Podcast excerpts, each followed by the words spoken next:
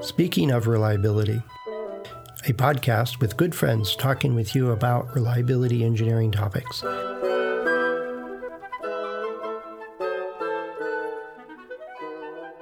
Welcome to Speaking of Reliability. This is Fred Schenkelberg.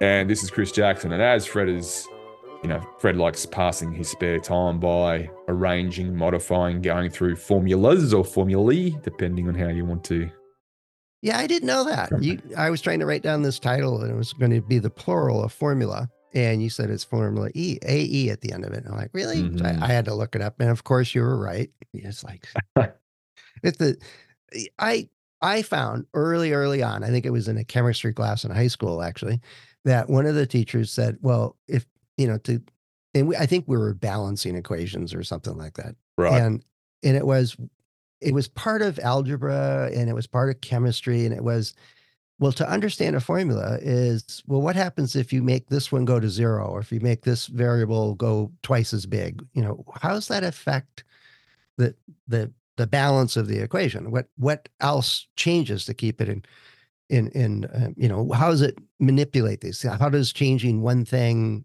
change the result that you get and oh. and so i I've done that all my life. Is I get a, an equation like the Weibull equation or whatever, and I, you know, nowadays I stick it in a, a spreadsheet and and try it different ways and and see what happens. And Weibull, for example, is you know I even in the courses I took mm, in decades and decades ago, they'd show you the a plot with you know a, a beta of 0.5 and a beta of 1 and a beta of 2 and there'd be three curves on this single plot which wasn't really useful for me because I wasn't doing it. I was just looking at a plot going, all right, whatever.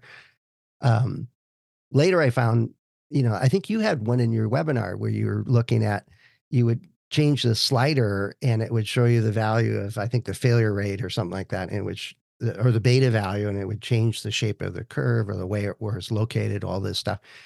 And it was very dynamic. You could play with it and see, try to grasp what, what this equation was how the formulas and symbols interacted to visually change something. But that has served me well over the years, especially when I started doing what if stuff. It was like, well, what if, you know, the failure rate doubles? How long before we would actually see that change in, in the field? And stuff like that.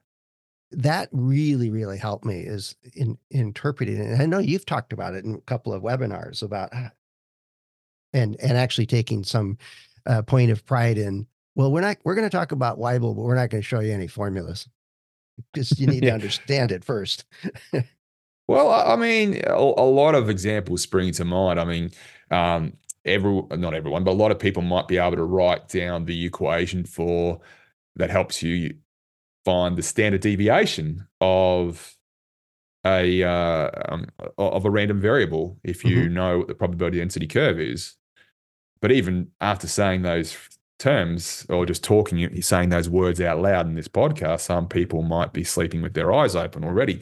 What's for me is way more important is to understand that the standard deviation is actually based on the hypothetical moment of inertia. And moment of inertia means a lot more to a lot of engineers out there. Essentially, it's how hard it is to spin something. And long story short, standard deviation is based on the moment of inertia of the histogram of data points you have, the harder it is for that uh, uh, histogram uh, to be spun is actually analogous to how far away those data points are from the middle of those data points.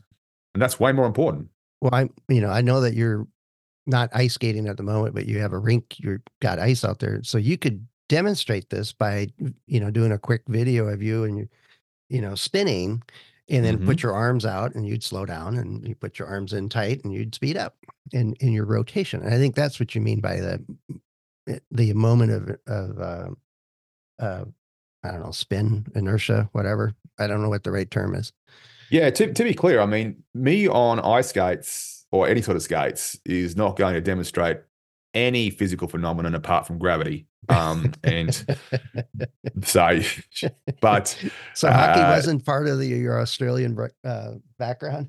well, if you say hockey in Australia, that by default means field hockey. Um, Oh, so in yeah, Australia, the- it's hockey and ice hockey. In North America, it's hockey and field hockey. So, you know, we did a bit of hockey. Yeah, we're we're separated by a common day. language. That's what the, the Right. problem is. So anyway, it, but the idea is is that if you're watching the a, a, a highly trained Olympic skater and and Which is not me.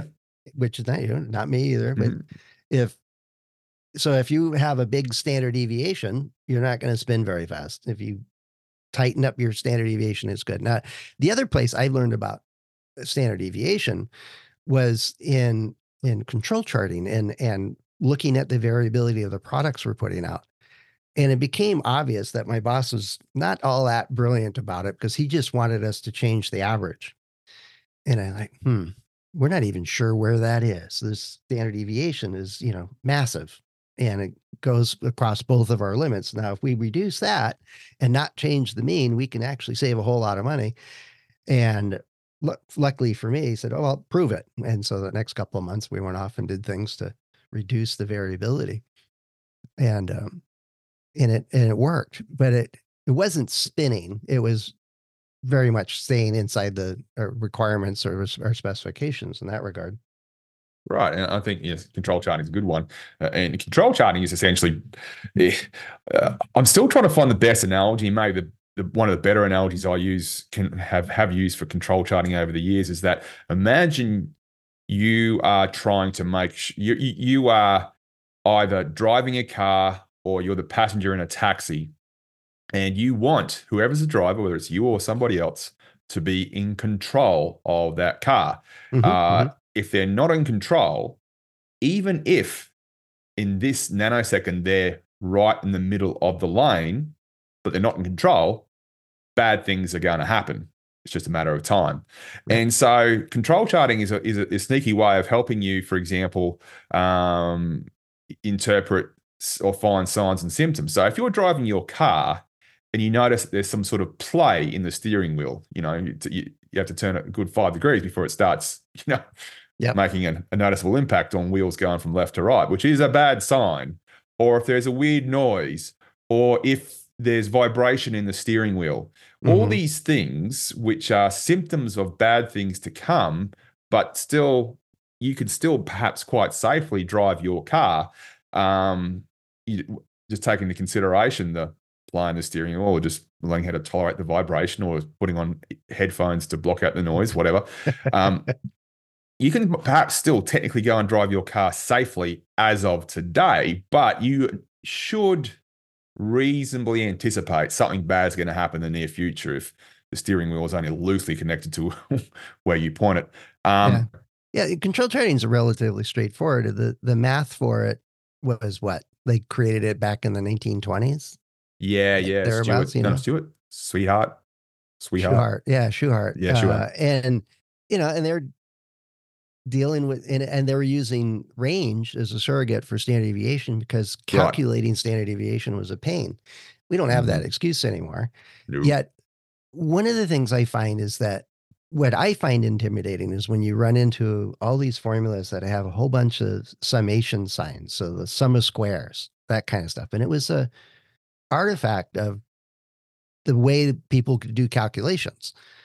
You know, uh, there's other formulas today that are full of integrals and all kinds of other weird symbols. And did you know? I the complete aside here, Chris, is I I, over the holidays, I was looking at some of our analytics, and the number one traffic on uh, the webinars that we do was yours on basic math symbols.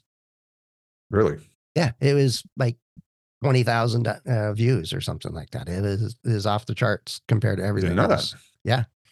No, There you go. I've been telling you, stay with the basics, but people are trying to understand plus signs and equal signs. And here we're talking about integrals. So, so I have to, but the idea is, is that we've got all kinds of cool tools these days that we can, you know, play with the formula to see what happens. And, and Weibull is one of those that, you know, if you, if you manipulate it a few times and you get, you know, this is what a straight line looks like. And if I get, add another failure mechanism to it, it it's going to make a hockey stick look, you know, whether it's field hockey stick or ice hockey stick, it be, you know, bent kind of thing.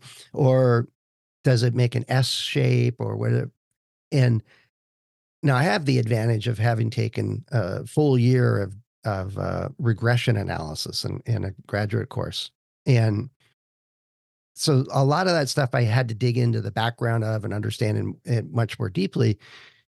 Yet when I look at a at a curve, it tells a story. And some of that's because I try to understand what's driving the shape of that curve. And I think that's been one of your points a lot of times and why you often say, well, we're going to talk about Weibull, but we're not going to show you the formula. The thing about formula, formulae or formulas is they just give you a number. And so that's all that can be what exactly what you need. Sometimes you need that number and that's okay. Mm-hmm. But what is often more important is, like you said, the story. What's the story? What is the story behind how this thing fails? And it's just a, uh, I mean, for example, if you was to say, we need to find when our thing transitions from wear in to something else in order to work out when we need to do servicing intervals and everything else. To the uninitiated, that sounds like a horrible thesis level dissertation analysis involving numbers and those interval signs you're talking about. Yeah, the integrals and, and good stuff. And you know what? Um, like a, uh, like that fourth enemy of reliability that Carl Carlson um, introduced to me yesterday.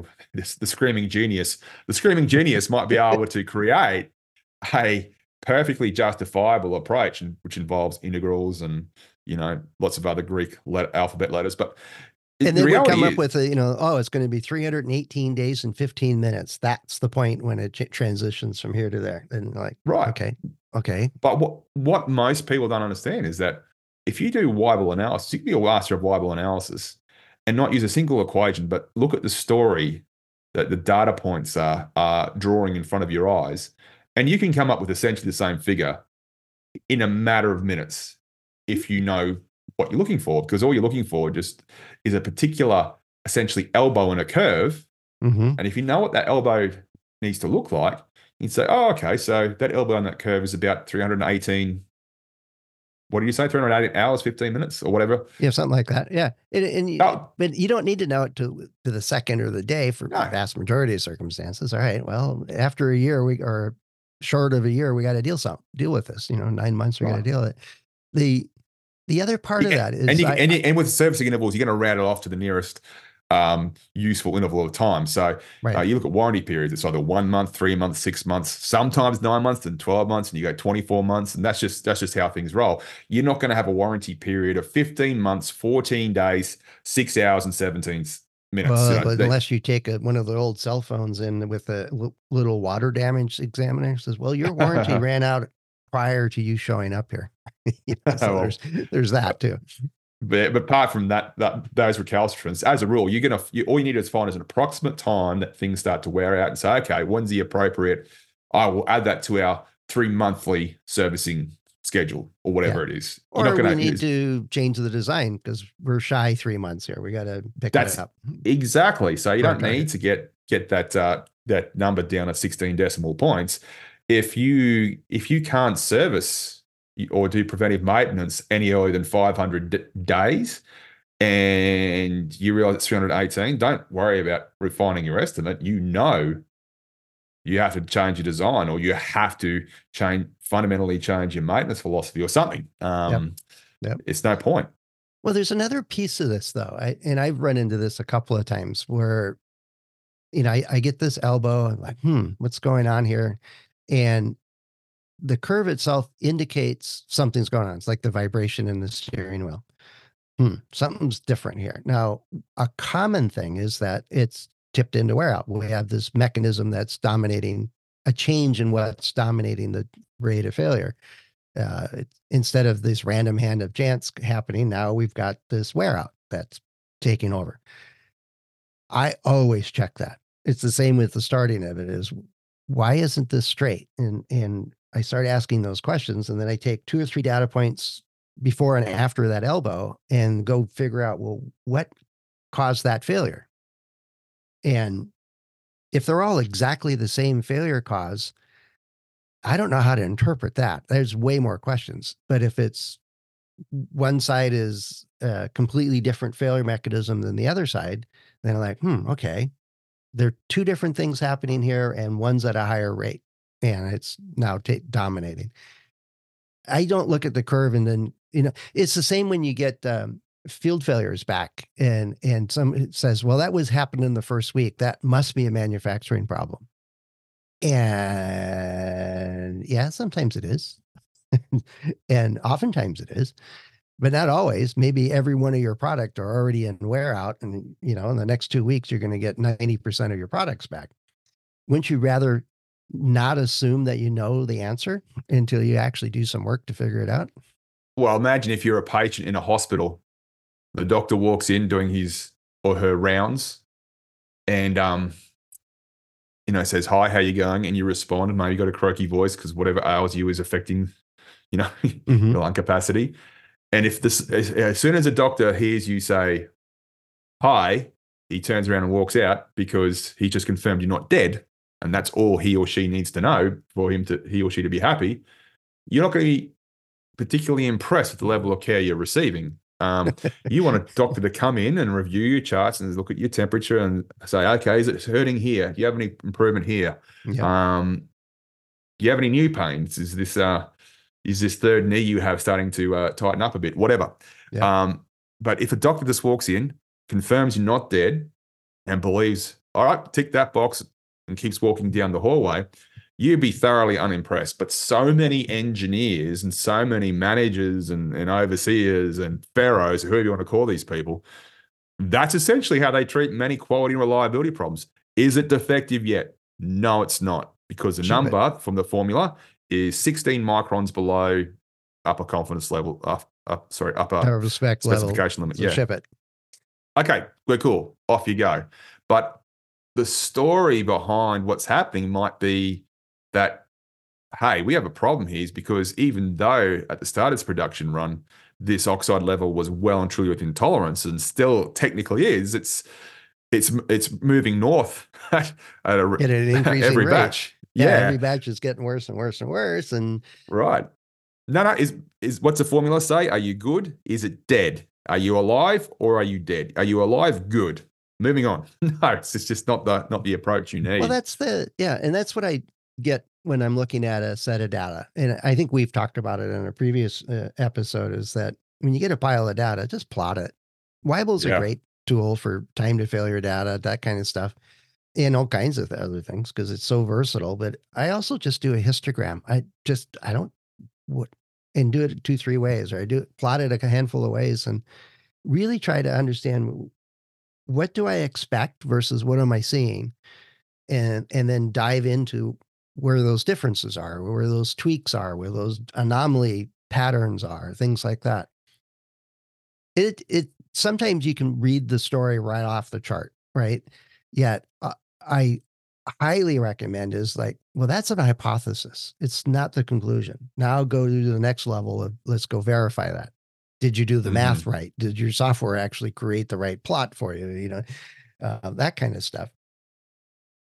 Uh, and then yeah. also, what are the failure mechanisms underneath it? What's really happening? Right, and the other thing too is that when you ha- when you have a number from a formula, often you're just comparing the number to an arbitrary number someone has put together. That might not be cool either. Um, I mean, some a designer might say the specification limit is ten, um, but historically, you've been able to get that characteristic of your manufactured component or whatever to one, which is, or one or lower, which is, you know, an order of magnitude less than the specification limit. That's cool. Mm-hmm. But maybe over time it's drifting up to two or three. And that sort of coincides with more field returns or field failures.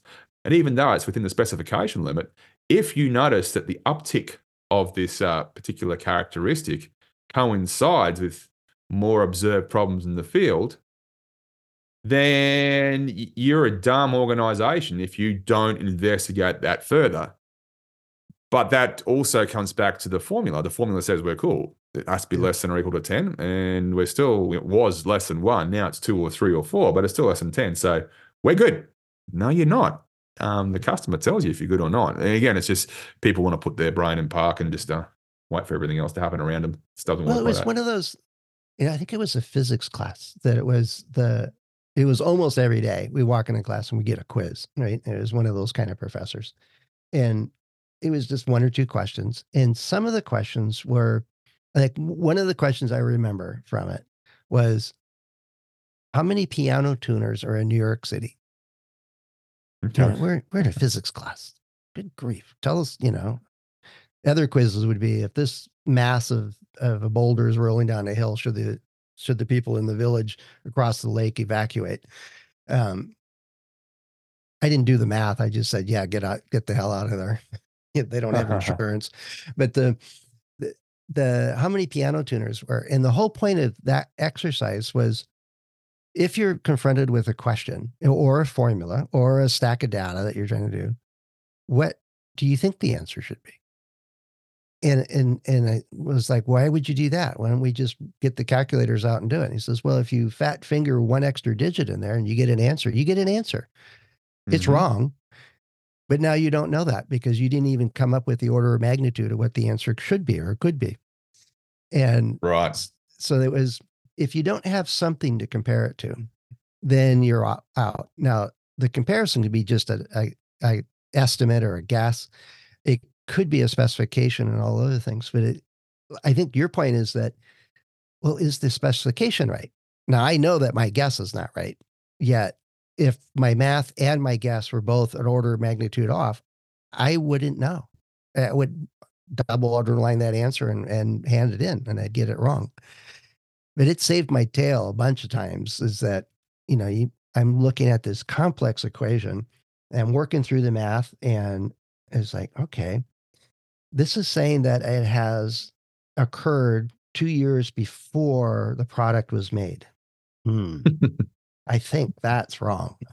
You know, my boss used to call that the sniff test. You know, is it just does it smell funky? You know, does it look odd? You know, there's, use your gut sometimes to say, yeah, did, did I do the calculation right? It's uh, you, your story there. It's it's a slight slight tangent, but I think it's a cool story. But uh, I, I like watching documentaries, especially about space and astrophysics and astrobiology and all sorts of things like that. Mhm. And I recall there's one group of people, sort of more of as a thought experiment than anything else, tried to calculate the number of civilizations across the universe, as in not just not just life that organized life that has come together and worked in in, in, in a cooperative ways to build infrastructure and everything else that classifies the definition of what a civilization is. And I think he had they came up with seven parameters, which is or seven numbers. Number one, how many stars are there? Number two, what fraction of stars have planets in habitable zo- habitable zones? Mhm. Number three, you know, of those planets, you How know, Uh, what initiated life at some form or yeah, or what that. fraction have you know uh, conditions that would support life? Number four is what what for, given that you have a planet in the habitable zone which has conditions that support life, what is a possibility that or probability that life will then form, etc. And I'm I'm not- quoting them perfectly. I can't remember them all, right. but essentially. The figure they came up with after they having some best guesses at these seven parameters was 10,000 civilizations across the universe. Star Trek and Star Wars are still trying to discover the 900,000, the 90th one. You know, come on. They're, they're working on it. I know. No, I, I- I think it's one of those things where that thought experiment, and, and that was kind of the way we were taught to answer the question of how many piano tuners, you know, as well. How many people are in, uh, how many people that have pianos? How many, right. how often do you need to tune a piano? How long does it take to p- tune a piano? How many people are required to do all this stuff? And, you know, some work part time. And some people went off the rails and went off into the deep mysticism of the philosophy of piano tuning. But, you know, we're physicist students, so it, was goes with the territory. I think the basic idea here, though, is that if you're dealing with whether it's a control chart or a, a, uh the Weibull curve or um, what's the one for repairable systems, the homogeneous, um, um, no, non, no, the non-homogeneous Poisson process. yeah, or something like that, and you got this equation in front of you. Um, play with it. Get get a piece of paper or get a spreadsheet and play with the different figures and see what kind of results you get and what does it look like. Plot it. See what it how it changes and interprets. It gives you a a, a better intuitive feel for what that configuration of random characters and and figures and numbers interprets to. And then when you see patterns, you can go, oh, that's what it's supposed to look like when it's a perfect fit. And that's what it looks like when there's an onset of wear out and so on. And you get a, an semblance of what's going on and then double check, you know, check yourself and all that good stuff. Um, but if you're confronting a formula of some sort, one form or another, whether it's named or not, and you got a question about it, you know, that could be a topic for a whole podcast, I think. So let us know. Head over to accendoreliability.com slash go slash SOR. You can find a couple of ways to get in touch with us. Uh, Chris and I and the other hosts of the show are available through LinkedIn and through our about pages. So plenty of ways for you to get in touch. Absolutely. And it's always always a pleasure. But it's it's I mean, again, I think one of the first things we're taught as engineers is the formulas because they can be tested and universities get money based on how many people pass tests. But yeah, it's all about understanding the story and uh, using that story to make better decisions. Yep. Excellent. Well said, Chris. All right. We'll talk to you again. Take care, Chris. You too, Fred. Always a pleasure. Yeah. Cheers. Thanks for listening to Speaking of Reliability. We invite you to join the conversation. If you have a question or a topic that you think we should discuss in a future show, please let us know. You can find a comment box below the episode show notes or just leave a note as part of a review on iTunes.